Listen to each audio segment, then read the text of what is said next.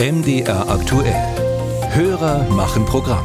Dresden wurde 2006 zum ersten Mal schuldenfrei. Eine Großstadt in Deutschland, die keine Schulden hat. Tja, das gelang durch den Verkauf von 40.000 kommunalen Wohnungen. Die brachten eine knappe Milliarde Euro ein.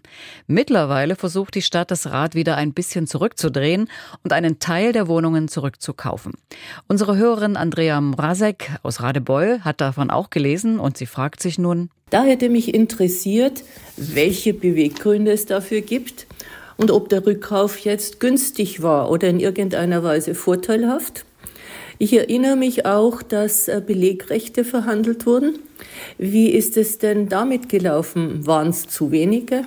Unser Sachsen-Korrespondent Robin Hartmann hat diese Fragen den Stadträten gestellt, die damals wie heute in der Stadtpolitik aktiv sind. Dresden macht Nägel mit Köpfen. Letzte Woche entschied der Stadtrat, 1213 Wohnungen von der Vonovia zu kaufen. Für gut 87 Millionen Euro.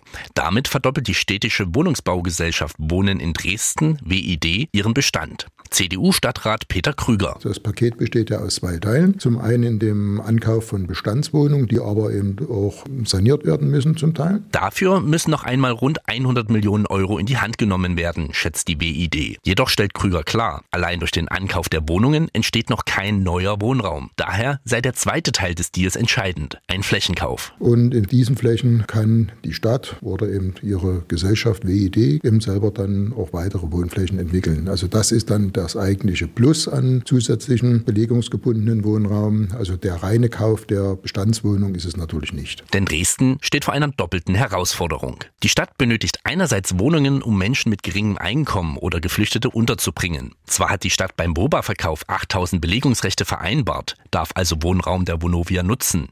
Diese Vereinbarung läuft noch bis mindestens 2036. Dennoch zahlt die Stadt auch dafür Miete. Und dieser Wohnraum reicht jetzt nicht aus. Daher muss weiterer teuer angemietet werden.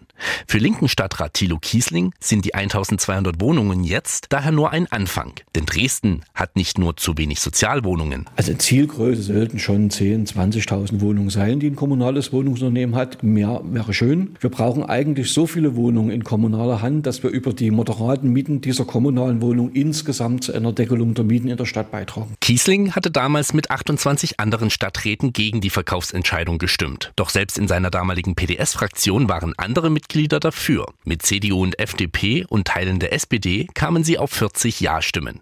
Franz Josef Fischer, Teil der FDP-Fraktion und ältester Stadtrat, sagt, er blickt heute anders auf den Verkauf als damals. Die Beweggründe für den Verkauf waren vor 20 Jahren völlig andere, ganz andere Bedingungen. Wir hatten gerade die 90er Jahre überstanden und merkten dann erst, dass unsere Schulden so hoch werden, dass wir durch diesen Ost-West-Ausgleich und sowas Rückzahlung haben.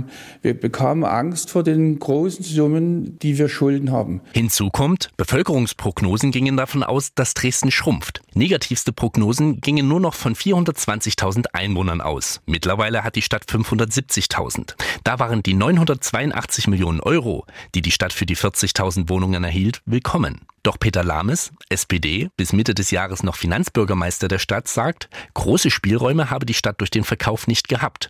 Denn Schuldenfreiheit heißt nicht, dass man automatisch Geld habe sondern nur keine Zinsen zahlen zu müssen, auch in den letzten Niedrigzinsjahren.